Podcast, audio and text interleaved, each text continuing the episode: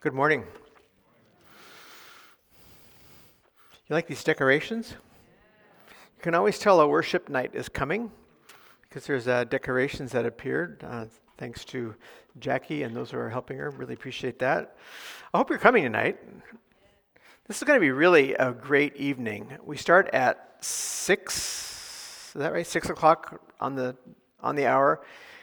Tonight would be actually it would be worth just coming to hear the men sing Amazing Grace, Amazing Grace, My Chains Are Gone. Uh, there's, we have this ar- arrangement of the men of Celebration Singers singing that is just phenomenal. Don't you think so, Paul? I think so. Yeah, I mean, it's, it, it is great. Has a solo at the beginning by, by Per Jones, and um, I'm just really excited about it. But it's a time tonight to, to, to sing together, to pray, to pray for each other, to pray for our community. And this is a service that has been crafted to, and uh, prayed over to encourage you and to lead us into what God has for us next, um, individually and also corporately. So come tonight, 6 o'clock. It's going to be fantastic. So today we are continuing our, our series, and uh, we consider the story of the 12 spies of Israel Here's the setting Moses has, with, with God's help, of course, Moses has done the impossible. He freed the Hebrew people from Egypt, something, by the way, Spider Man could never have done. No way. Numbers the book of Numbers, at the very beginning, chapter 1, tells us specifically how many Israelites there were 603,550 men ages 20 and up.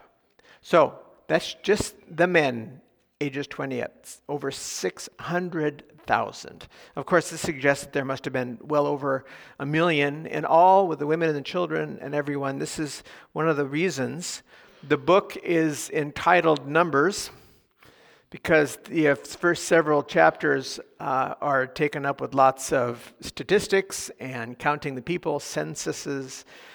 But note the sheer size of the nation of Israel coming out of Egypt.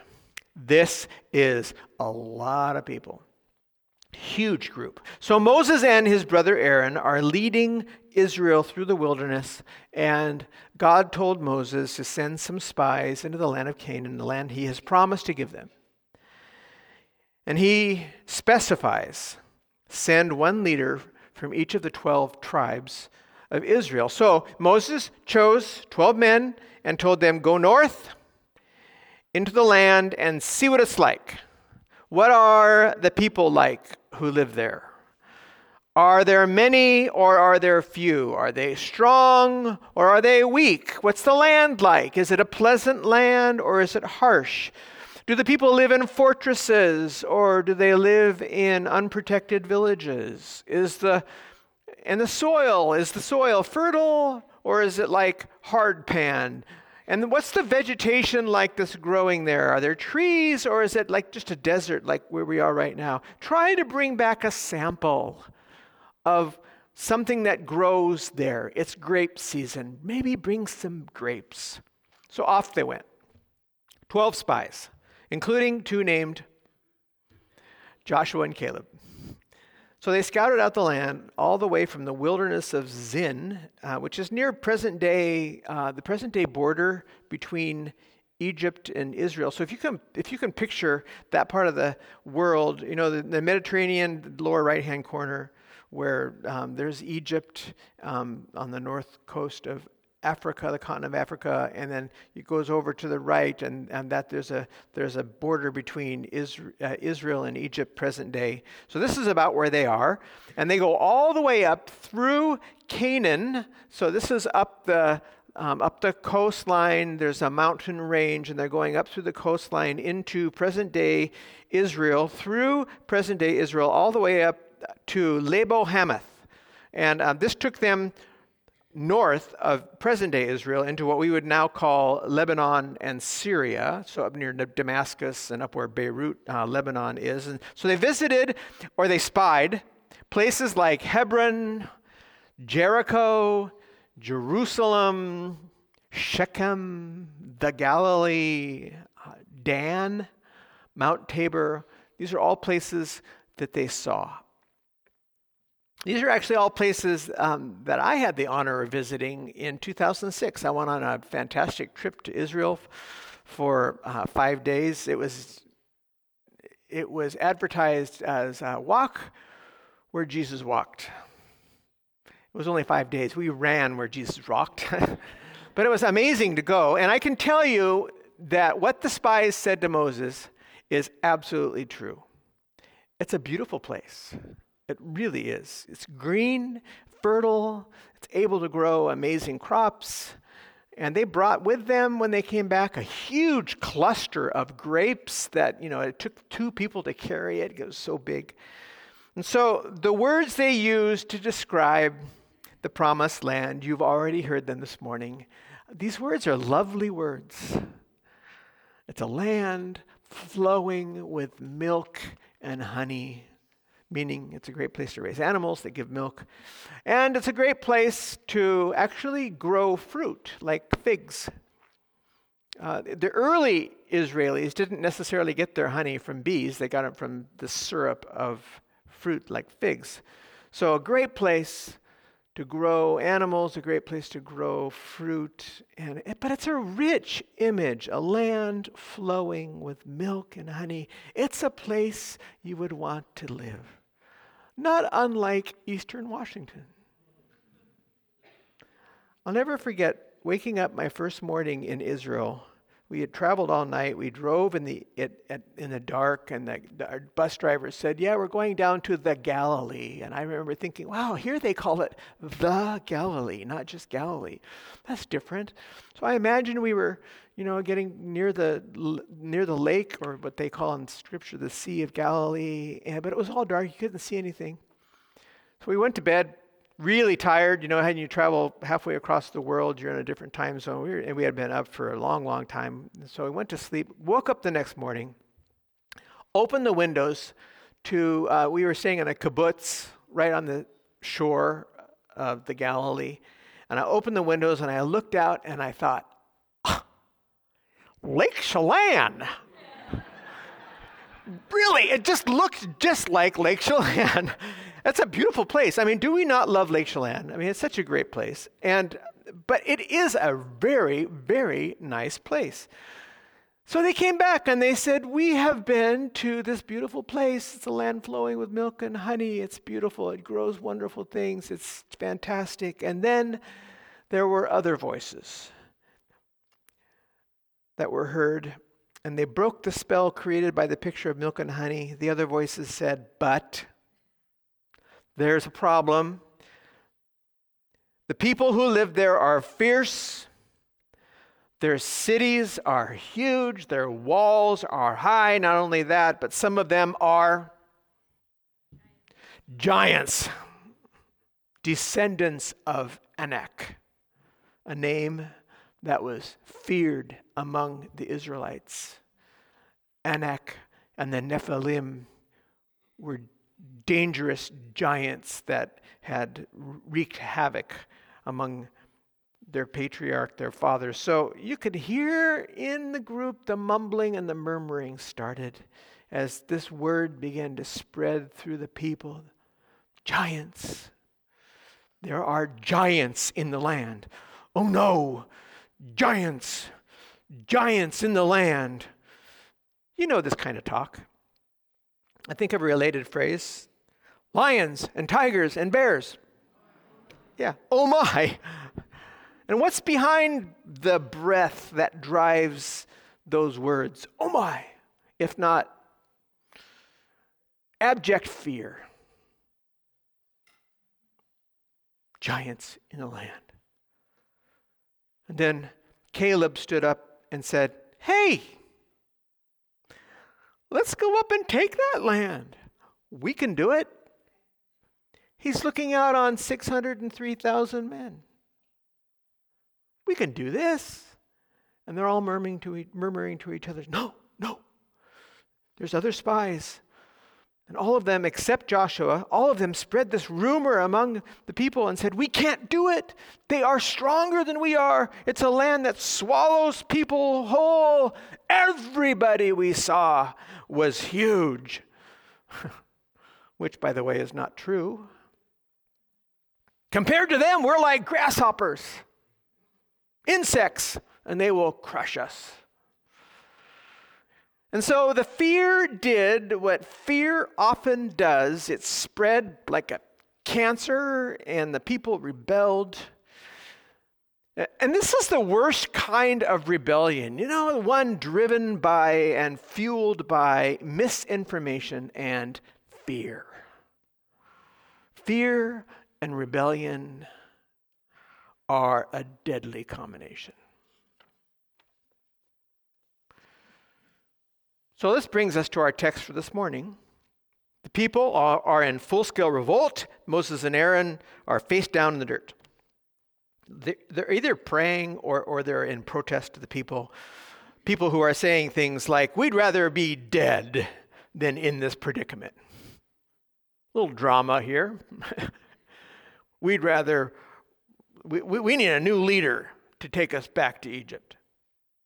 rather be back in slavery than in this terrifying situation. And we can look at them and we can say, oh, you know, how silly. Of course, we know the rest of the story. We know that there was over 600,000 of them. We know they eventually took the land. But it also illustrates, I think, what fear does. Fear paralyzes and blinds. It's an awful combination to be paralyzed and blind. So, two men, two of the 12 spies stood up. They tore their clothes, which is a sign of great pain um, among the Israelis. They've been this uh, ancient practice. They still do it at funerals. They tear their lapel. They tore their clothes. And then they quieted the people and they said, The land we walked through and scouted out is a very good land, a very good indeed. If God is pleased with us, He will lead us into this land, a land that flows, as they say, with milk and honey. He'll give it to us. Just don't rebel against God. Don't be afraid of these people. Why, we'll have them for lunch. they have no protection. And God is on our side. Don't be afraid of them. And how did the people respond? They tried to stone them, picked up rocks to kill them. And it was only because at that very moment the glory of God showed up in the holy tent of meeting. Glory of God came and they stopped throwing rocks at Joshua and Caleb. And then the text goes on to tell us of a conversation between Moses and God where Moses intercedes and he convinces the Lord to spare the lives of the people. God is very frustrated with the people. Moses says, "No, don't don't wipe them out." And God finally agrees, but he and, and but still prevents the 10 fearful spies from entering the land. But he rewards Caleb and, and Joshua. They live on, and their descendants enjoy a good inheritance. Caleb's family received the good land around Hebron, which was, was where the grapes came from. and of course, Joshua became the leader of Israel upon Moses' death, and he, he led them into the promised land. So it's a story of Fear versus faith. Fear versus faith. Fear blinds and paralyzes, it imagines giants in the land. But faith, faith inspires giant steps. I've been thinking about this lately. In fact, I've been, I've been looking at you, looking at me, myself, in the mirror. this community we're all a part of called Mountain View. Mountain View.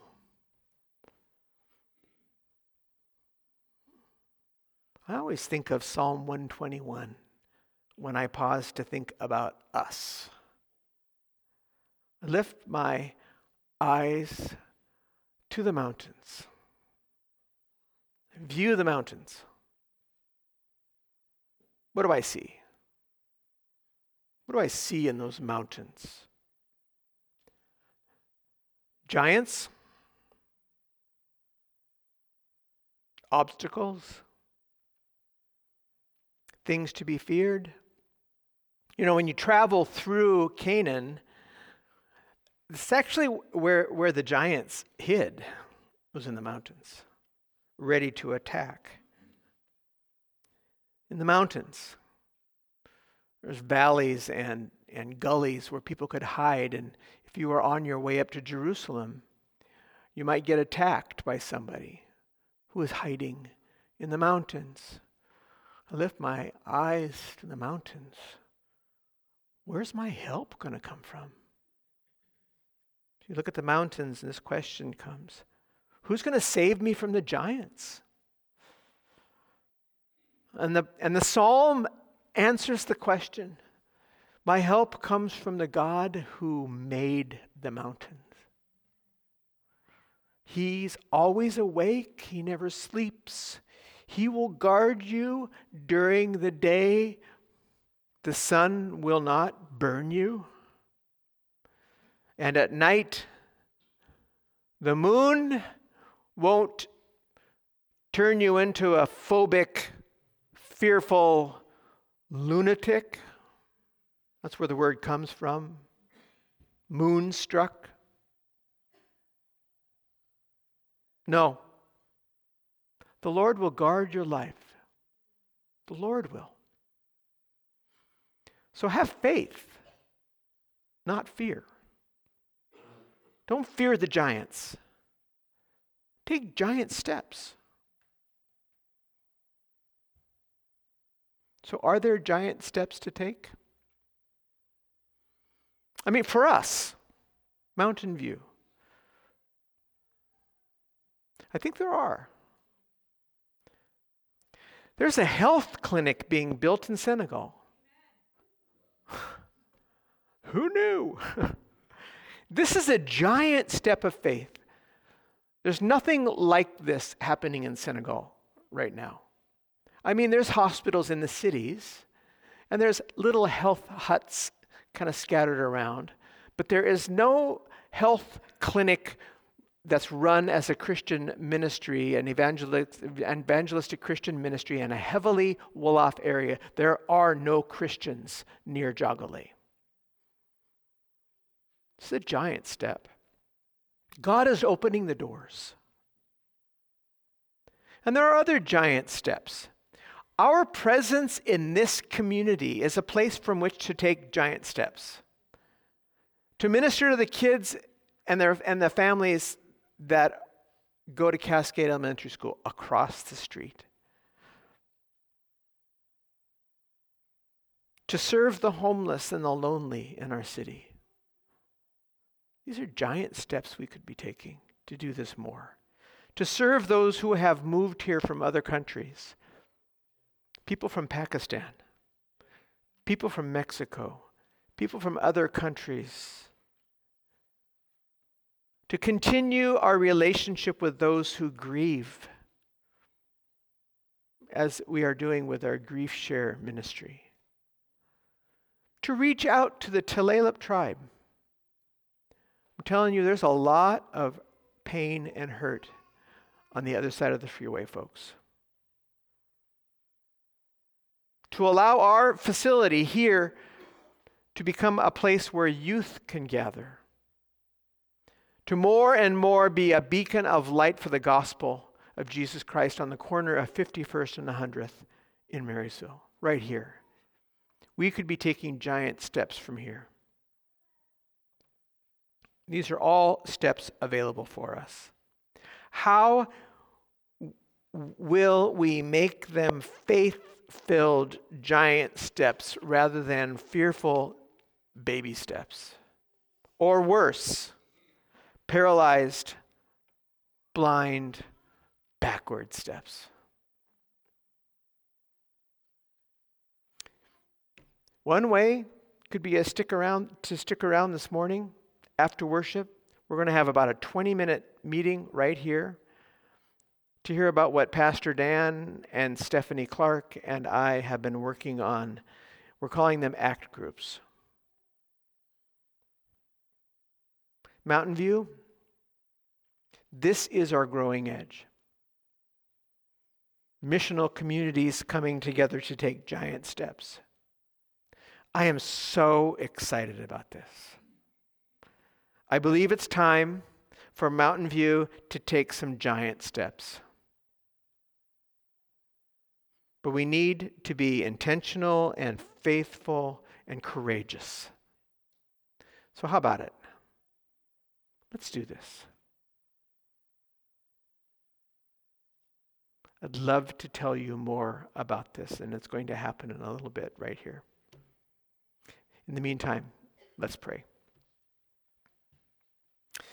Father, we're looking to you, the maker of mountains, our creator, our guide, our protector, to lead us forward.